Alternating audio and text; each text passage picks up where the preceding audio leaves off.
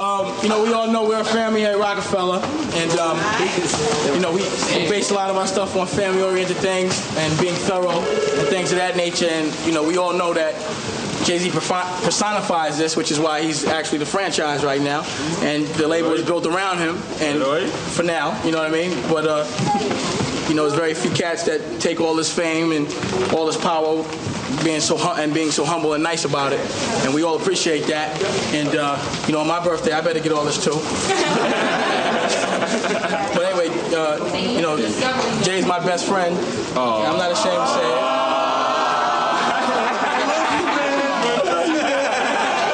And we all know this, we close, and that's one of the reasons why we so tight as a family, and why everyone in this room that's with us is gonna get money and get rich, because we believe in sharing. And I also wanna give a happy birthday to my son Boogie. He's my best friend too. Yeah. So I say, first let's make a toast to Jay-Z and Boogie and life and friendship, and then a toast to Roc-A-Fella. Yeah. Roc-A-Fella for life. Roc-A-Fella for life. From Breaking Atoms comes a new original podcast series celebrating the 25th anniversary of Jay-Z's debut album, Reasonable Doubt. In our fourth episode, we'll be examining the initial and retrospective response to Reasonable Doubt, shining a light on the tight-knit vibes of the Roc-A-Fella Records staff and connecting with the original members of the US street team. This is Brooklyn's Finest. Reasonable Doubt was released on Tuesday, 25th of June, 1996. It was a great summer for hip-hop, with a number of amazing records being released. These include Legal Drug Money by Lost Boys, Riding Dirty by UGK, and Wild Cowboys by Sadat X. Ryan Proctor, UK journalist, remembers the reception to Reasonable Doubt and highlights the growing underground and mainstream hip-hop divide that was taking place at the time. When Reasonable Doubt dropped, it dropped at a kind of almost a crossroads in hip-hop. Whole underground mainstream thing was really kind of coming to a head. But that summer of 96, let's say you've got, Nas's second album dropped, same day, De La's Stakes is High dropped, which is talking about commercial hip hop. The Roots had the Clone single out, which again, was very much based in talking about commercial hip hop. And their album, obviously there was anticipation for that, was dropped in the autumn. And the underground movement was bubbling as well. So that same summer, Company Flow had put out their Fun Crusher EP before Raucous. This was when they put it out independently. There was other tracks coming out like Lace the Booms, Cut That Weak Shit, Sick Lyrical Damager, Scary Thoughts, all these underground independent records that you didn't know who these dudes were. You'd never heard of them. So at the same time as that was happening, here comes Jay-Z. And I think people who didn't necessarily take the time to listen to Reasonable Doubt in its entirety thought they already knew what he was delivering on that record. And it definitely wasn't the case. Club DJ and promoter Snips was impressed with the cohesion in sound among the various producers on Reasonable Doubt. He also credits Jay-Z's artistic growth to three key individuals in particular. I don't know how much they communicated through the making of the album or how involved there was, how involved the A&R process was to make sure that there was that, but it just, everything worked, man. Even with clubbier records like Ain't No or Can't Knock the Hustle, those were the records that made me skeptical to even think, am I going to enjoy the album? But now when you listen back to it, it's like, all right, they were slightly more up-tempo records or club-friendly records, but they still held the same sound as the rest of the record. They still allowed it to sound like a coherent listen. But I think what doesn't get enough credit is the artist development of who he was, aside from how he was packaged and sold to the world. If we have that discussion, we need to talk about Clark Kent. We need to talk about Kane and Jazz. I think they are probably the most important figures in who Jay-Z is. Historian Dart Adams compares Reasonable Doubt's themes, writing and overall experience to fine literature. Ryan Proctor talks about the album not having an immediate impact upon release, but growing in acclaim over time. If you read a crime novel, a noir crime novel. That's what Jay-Z did. He made it almost elegant to talk about hustling, struggling, trying to survive, and then the drawbacks of being successful and everybody else's reactions to you. That album hasn't haunted him or followed him around in the same way that Illmatic has followed Nas, because it wasn't perceived as being an immediate classic, having this cultural impact. And whilst at the time, it wasn't shunned. The Source gave it 4 mics. It got a good review in The Source. And even in 96, The Source wasn't the magazine that it once was, but those mics still mattered and you still listened to what they had to say. So a four mics meant slamming, definite satisfaction. The Source magazine was the hip-hop Bible. Every month, in their record report section, their team of writers would review the latest albums using a mic rating system. One mic was the lowest, which meant totally whack, and the highest honour of five mics was a hip-hop classic. Some of the albums that received The Source's coveted perfect rating include One For All by Brand Nubian, Let The Rhythm Hit 'Em by Eric B and Rakim, and No One Can Do It Better by the DOC. The Source's rating system remains a hot topic among hip-hop heads and rap aficionados to this day. For his first assignment at the legendary publication, Charlie Braxton was tasked with reviewing Reasonable Doubt. He talks about enjoying listening to the album, the four-mic rating, and how that caused some contention with Jay-Z and his publicist. The first thing when I popped the tape in, you know, you get this beautiful music.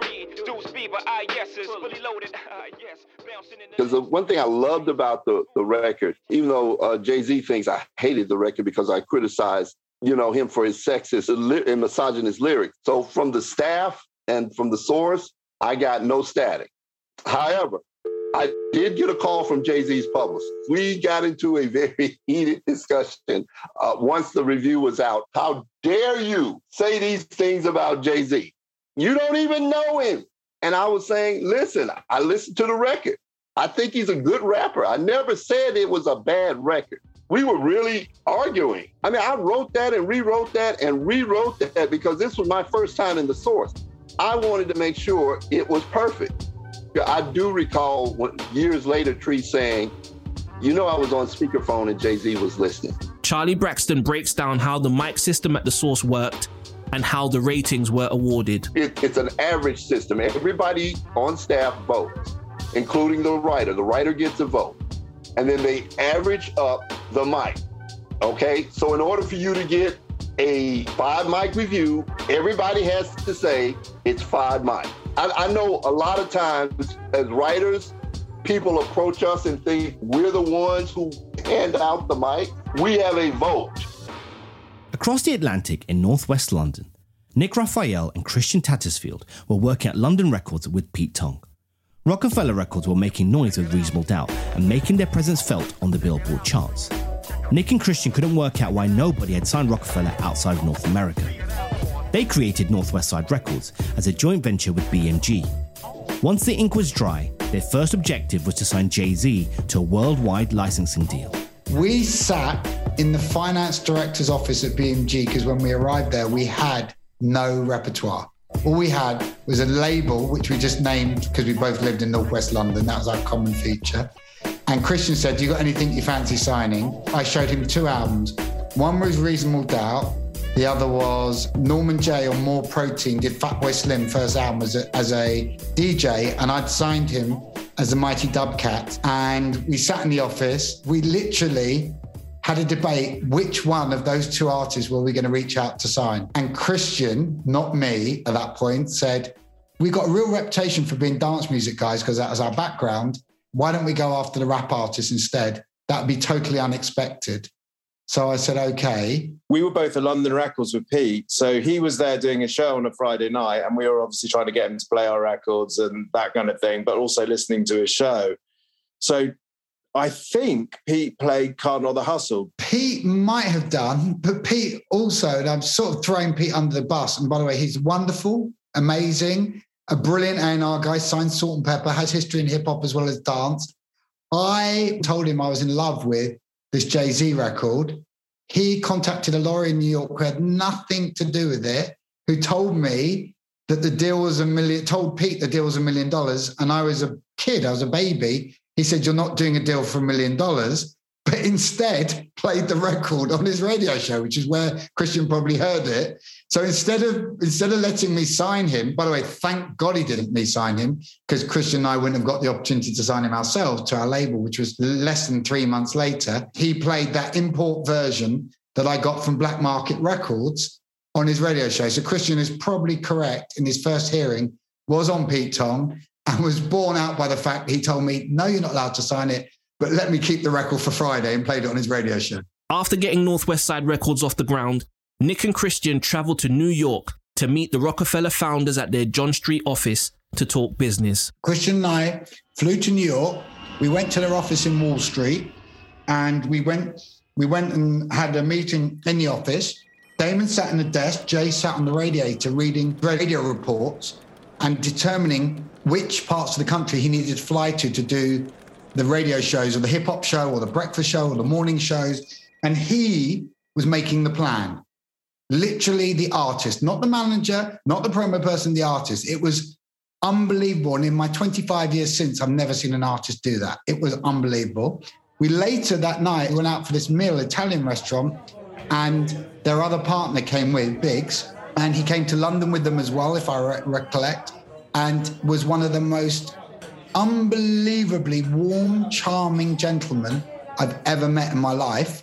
We signed it because, you know, we loved the record. We're opportunists who saw a record climbing the chart in America with two brilliant songs and couldn't believe no one had licensed it. We definitely thought there was a catch. It didn't seem to make sense that us two young guys from North London were, you know, we flew over to New York, we hung out with Jay and Damon for the weekend, watched the World Series, you know, we were bar hopping, restaurant hopping, and we got back, and it was one of the easiest deals to do after that.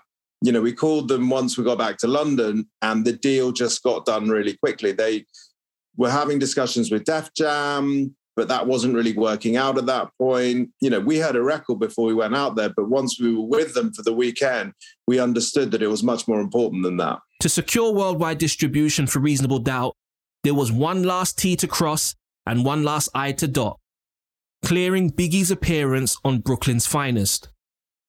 After getting acquainted at dinner, Dame asked Nick and Christian if they could help Roc-A-Fella to get the record cleared. The sign-off required approval from the legendary Clive Davis of Arista Records. Neither Nick nor Christian had met Clive Davis or had a relationship with him. There was an issue with the clearance on that record, and we worked at BMG, and we were asked at the first meal whether we could get clearance. Christian being Christian is very matter-of-fact. Me being exuberant, told them that we were like that with Clive Davis. Neither Christian or I at that point in our career had ever met the legend that's Clive Davis, who ran Arista Records. And I said, don't worry, we'll speak to Clive and get it cleared. When we finished the meal that night and went back to our hotel, Christian was berating me in the taxi, telling me, how can you promise something from a guy you've never met? So don't worry, we'll sort it out. Unbeknown to us, in the period between us being with them, getting back to London, and in 2 weeks we negotiated the deal, Arista Records cleared Biggie's performance, and we were credited. I was very clear with Damon. I said, we did nothing. And the more I protested we did nothing, the more he thought I was being humble and respectful. And Christian was just like, you cleared it. I said, well, I didn't. Following that first meeting, Roc-A-Fella and Northwest Side were comfortable with the idea of doing business together. Terms were agreed pretty quickly, with Nick and Christian being excited at the opportunity of distributing the album to an even bigger audience. They returned to New York 13 weeks after Reasonable Doubt dropped, on the same day the infamous Roc-A-Fella billboard advert was shot, to officially sign the deal. I remember it very clearly. They did a very famous advert in Billboard, which is quite controversial. And we were, the day they did the photo shoot, we arrived to meet them. That was the day we met them to sign the record. I'll always remember that. They were all excited about this crazy photo shoot with them with their fingers up. Biggs is in the photo as well. And we turned up. I remember it was very trendy at the time as a record executive to wear jeans, lace up brogues, right? And raincoats, long raincoat max, yeah? It was so English.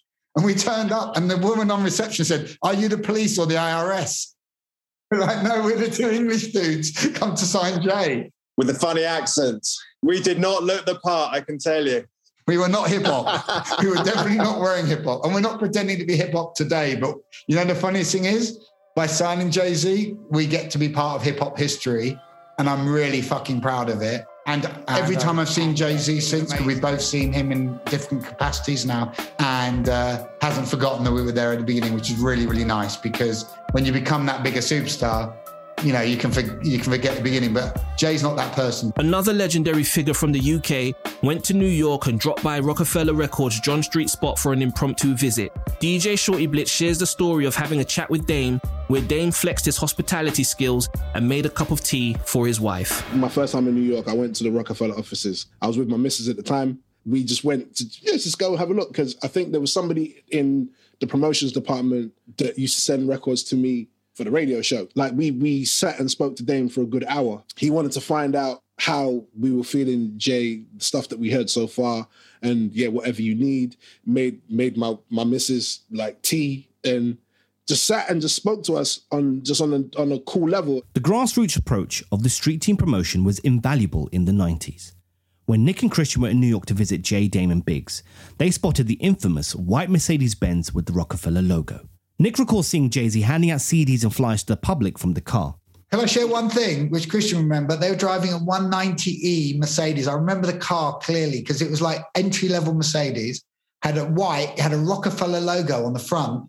And on the way to the restaurant, Jay-Z himself was leaning out the car, handing flyers and CDs. Pain in the Ass, the voice from the album's intro, returns to explain how Lenny Santiago, a key part of Jay-Z's inner circle, drove the car throughout New York City to raise more awareness of the Roc-A-Fella brand. Lenny was in charge of that. And it's like going around the whole city. And now Roc-A-Fella is much bigger at this point. Now people know who Jay is. And Lenny was so smart and so advanced also, that he was able to carve a niche for himself too, because he was doing that, but he was also taking a lot of pictures of Jay. And he would take flicks of everything, all his shows, everything. And he was able to have a lot of footage that now is worth so much because, you know, at that time, nobody was really doing that. Pain in the Ass started at Roc-A-Fella as an intern. He explains how he got the job through a friendly hookup and made himself valuable to the squad. Ray Ray was at Around the Globe Penalty. So we were underneath him doing street promotions with Sean Peckus. Sean Peckus is now the president of Roc Nation Sports. So we were all together. And what happened was Ray Ray was roommates with a man named Garnett, God rest his soul. He's no longer with us. Garnett was the main radio promotion person at Payday Records. They came to Garnett because they had a connection with him. I'm like, listen, why don't you come work for our label? And he said, you know, I'd love to, but right now I'm established here at Payday. Why don't you let my roommate do the radio promotions over there? He's a great guy. He's doing it over at Around the Globe /Penalty. So Ray took that. I called him up one day. I was like, hey, Ray, let us do what we're doing over at Penalty for you. You know, because Jay-Z was huge back then. Ingenuity was a hallmark at Roc-A-Fella. Using foresight and giving chances to those who showed hunger and initiative, Jay, Dame and Biggs made it a point to hire emerging talent in the music industry. Pain in the Ass explains how Lenny S and Burt Blazin came to the label and name drops other essential players like Carleen, Shaka Pilgrim, all of whom helped to shape the success of Roc-A-Fella and became big-time shot callers in the entertainment business in the following years. We seen Lenny and Burt up at the label. They were hired to be on the street team, and they were a little older than us, so, you know, they kind of took the reins, and they did so well. Oh, my God, Lenny and Burt and us, like, we were like a team that would do that, and that speaks to the opportunity at Roc-A-Fella that these four guys that you see, these other people, Shaka Pilgrim, all these people, we all started out as interns. We all started out on the lower level, the mailroom, if you will, of the label. And now look where we're all at today. Lenny S is one of the most important men in music. Shaka Pilgrim is one of the most important people in entertainment. Carleen, who was Jay-Z's first assistant, was also an intern with us. She was Jay-Z's right-hand man and made all these things happen. So, like, that's what Roc-A-Fella really was. I don't think that you would have gotten that in another label, that people that came in like that would eventually take over, if you will.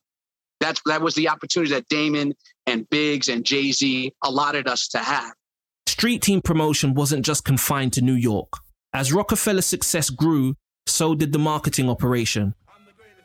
Cheswick Sonoda talks about spreading the gospel of reasonable doubt in the Midwest and being outside on the front line. I was the one that's like holding a picket sign, shouting on the street, like, yo, come through Jay-Z, you know, type of thing. That's more those are more my stories.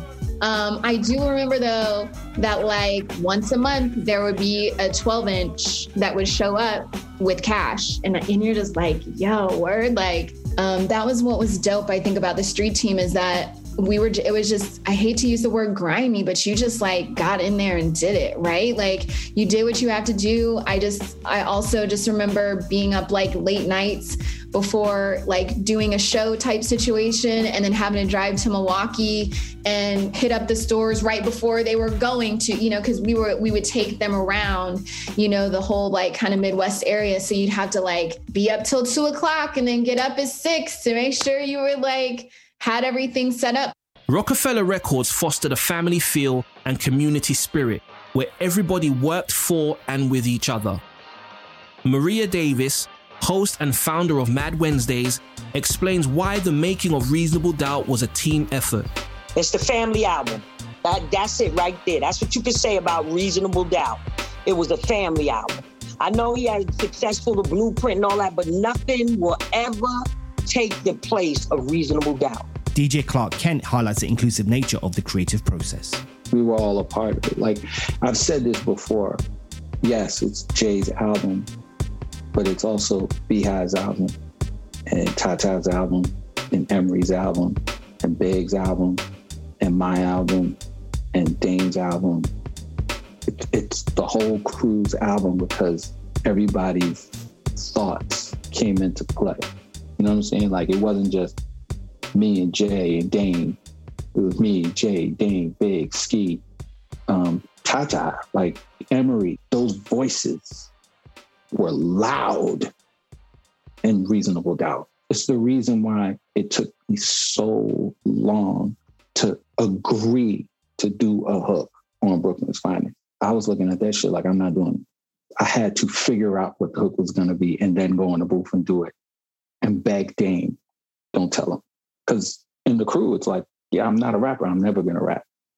And then I end up rapping this hook. But because the voices were so loud, like I could hear B-High going, you ain't no fucking rapper. I could hear Ty going, nah, Clark, you ain't no rapper. I could hear that while I'm in the booth being a rapper.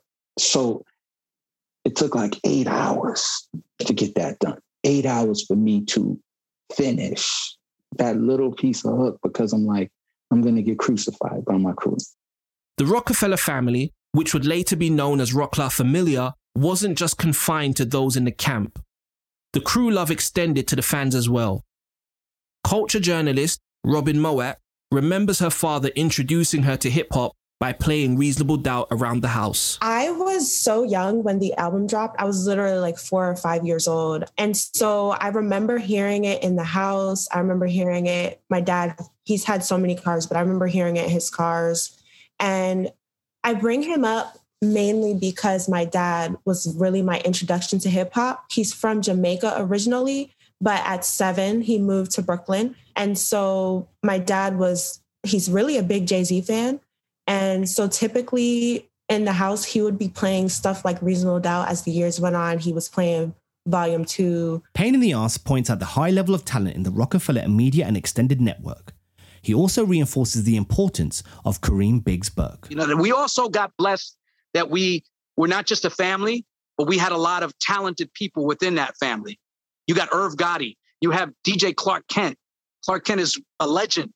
I think that speaks to Roc-A-Fella that Jay-Z is not Roc-A-Fella. Jay-Z is all of us. We helped and contributed in whatever we could. Biggs put up money. And I get very upset when I hear Biggs as the quote-unquote silent partner. Biggs wasn't a silent partner. Biggs is one of the smartest people you're ever going to meet. And I consider Biggs to the three of them what Jan Master Jay was to Run DMC, in the sense that Russell said, you know, dress like Jay, meaning Jan Master Jay. Do what Jay does. Jay is the streets. A lot of that was Biggs. Dressed like Biggs, Iceberg, all that. Biggs had the watches, the oysters. Jay did a lot of the words and the terminologies that Jay would use in rhymes. It was all Biggs stuff. So Biggs was not a silent partner. Biggs was one of the most important people in the whole ensemble. And that, of course, accompanied by the greatest lyricist of all time. At the heart of the Roc-A-Fella family was Dame Dash. David Lotwin, co-founder of D&D Studios, describes how Dame would provide support to Jay-Z, which would enable him to have the creative freedom needed to be a productive artist. So Dame was mad cool. I probably had more of a relationship with him because it was the business than I really did with Jay. We would give him credit. I don't remember what it was $5,000 or $10,000, but they didn't have to pay as they went. But if we got to that point, he would come in more than once with shoeboxes full of money. So fives and singles and occasional 10. So, you know, if he owed $5,000, let's say, he would pay he'd come in with two shoeboxes and say, here you go, Lotwin. Jay was lucky enough to have Damon Biggs be part of an incredible structure that went on to change the world. Kathy Iandoli, author and journalist, likens the relationship between Dame Dash and Jay-Z to the left and right sides of the brain. I think every artist or every project needs a left brain and a right brain. And I think Dame Dash with the left brain. Artists struggle. Like when an artist is putting together a project and they're the ones who are handling the creative and the money, it's sometimes an impossible feat. You need somebody whispering in your ear. Every success story, regardless of how long it lasts, is anchored by having a left brain and a right brain. And it's impossible for one person to be both. David Lotwin, Ryan Proctor, Ski Beats, and Maria Davis lament further on Dame Dash's focus, drive, and energy. In a way, he was the captain of the ship. He had a vision. He was part of that vision, him and Biggs. Dame Dash, in terms of what he did and what he went on to do, his importance to everything is immeasurable. I looked at it the same way that you see a fighter walking into the ring and he's surrounded by his team. He's got the trainer, he's got the manager, he's got that. They're not getting in the ring with him. I don't think one without the other would have necessarily been able to get to that next stage.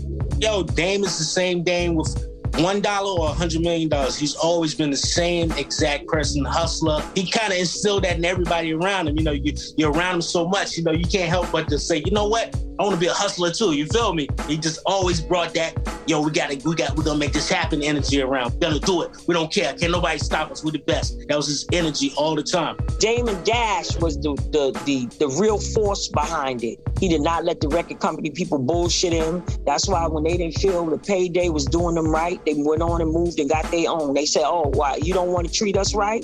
Well, we're going to create our own, not knowing where Reasonable Doubt would be today. In the later years, it became customary for Roc-A-Fella to give crew members with chains of the label's logo. Before the gold and diamonds, Roc-A-Fella presented jackets to those on the street team to engender a sense of belonging and togetherness. Pain in the Ass recalls an interesting moment between him and Jay-Z as he was blessed with his made-to-order garment. They wanted people to know that, yo, this is a crew. That guy over there and that guy over there buying the bar, he's with us. We're all together. So they made the jackets up, and I happened to be there, and they were like, we want to make one for you two and Tenza. They go, what do you want your jacket to say? I was like, you know, Pain in the Ass. That's my name. I'm like, all right, cool. So I got this jacket. It says Pain in the Ass. I remember Jay looked at it and was like, damn, you got a whole sentence on your thing. Because, you know, it says like Mike, Dave, Fred, Joe, you know, Shaka, Omi. Mine says Pain in the Ass. On it, like long. It was a huge deal to have that. And I was so blessed that I'm a newcomer at the time that they gave me that jacket. It was like a training day in itself at that moment. Family members help each other in times of need. Pain in the Ass recalls a personal moment with Jay-Z that helped him make sense of his own anger issues as a result of grief and bereavement.